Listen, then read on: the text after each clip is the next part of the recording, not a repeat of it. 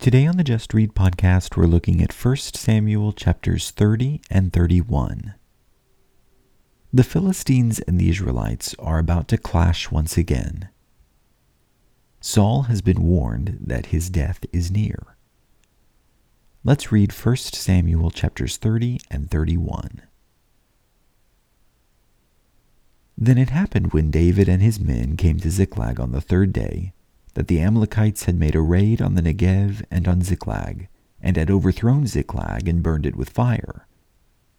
And they took captive the women and all who were in it, both small and great, without killing anyone, and carried them off and went their way.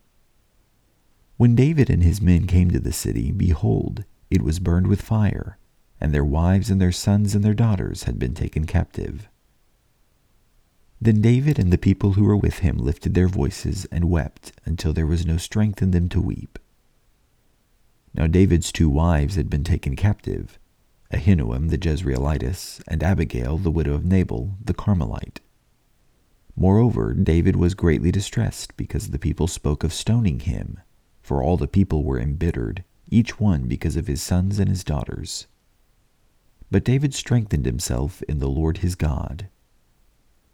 Then David said to Abiathar the priest, the son of Ahimelech, "Please bring me the ephod." So Abiathar brought the ephod to David. David inquired of the Lord, saying, "Shall I pursue this band? Shall I overtake them?" And he said to him, "Pursue, for you will surely overtake them, and you will surely rescue all." So David went, he and the 600 men who were with him, and came to the brook Besor, where those left behind remained.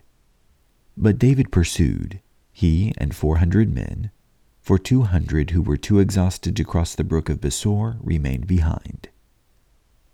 Now they found an Egyptian in the field and brought him to David, and gave him bread and he ate, and they provided him water to drink.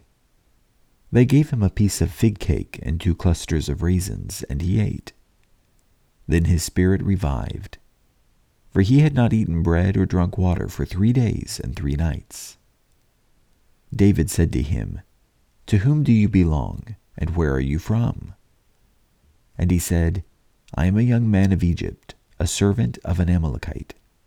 And my master left me behind when I fell sick 3 days ago. We made a raid on the Negev of the Cherethites, and on that which belongs to Judah, and on the Negev of Caleb, and we burned Ziklag with fire." Then David said to him, "Will you bring me down to this band?" And he said, "Swear to me by God that you will not kill me or deliver me into the hands of my master, and I will bring you down to this band." When he had brought him down, behold, they were spread over all the land, eating and drinking and dancing because of all the great spoil that they had taken from the land of the Philistines and from the land of Judah.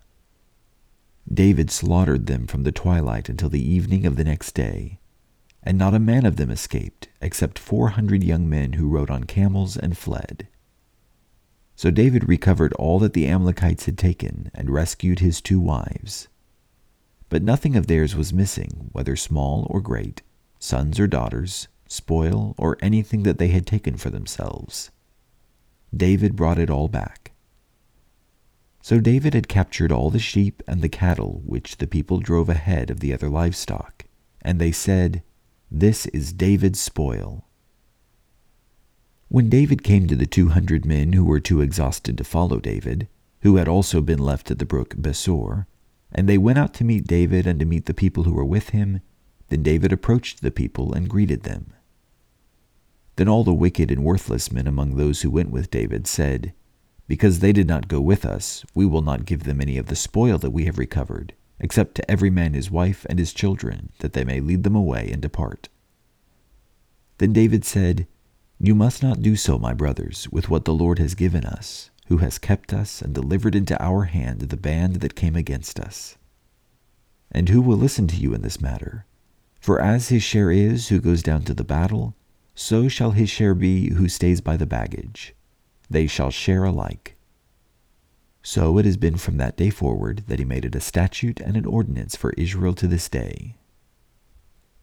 Now when David came to Ziklag, he sent some of the spoil to the elders of Judah, to his friends, saying, "Behold, a gift for you from the spoil of the enemies of the Lord," to those who were in Bethel, and to those who were in Ramoth of the Negev, and to those who were in Jatir, and to those who were in Aroer, and to those who were in Siphmoth, and to those who were in Ashtemoah, and to those who were in Rekhal, and to those who were in the cities of the Jeremelites, and to those who were in the cities of the Kenites, and to those who were in Hormah, and to those who were in Bor Ashan, and to those who were in Athak, and to those who were in Hebron, and to all the places where David himself and his men were accustomed to go. Now the Philistines were fighting against Israel, and the men of Israel fled from before the Philistines and fell slain on Mount Gilboa.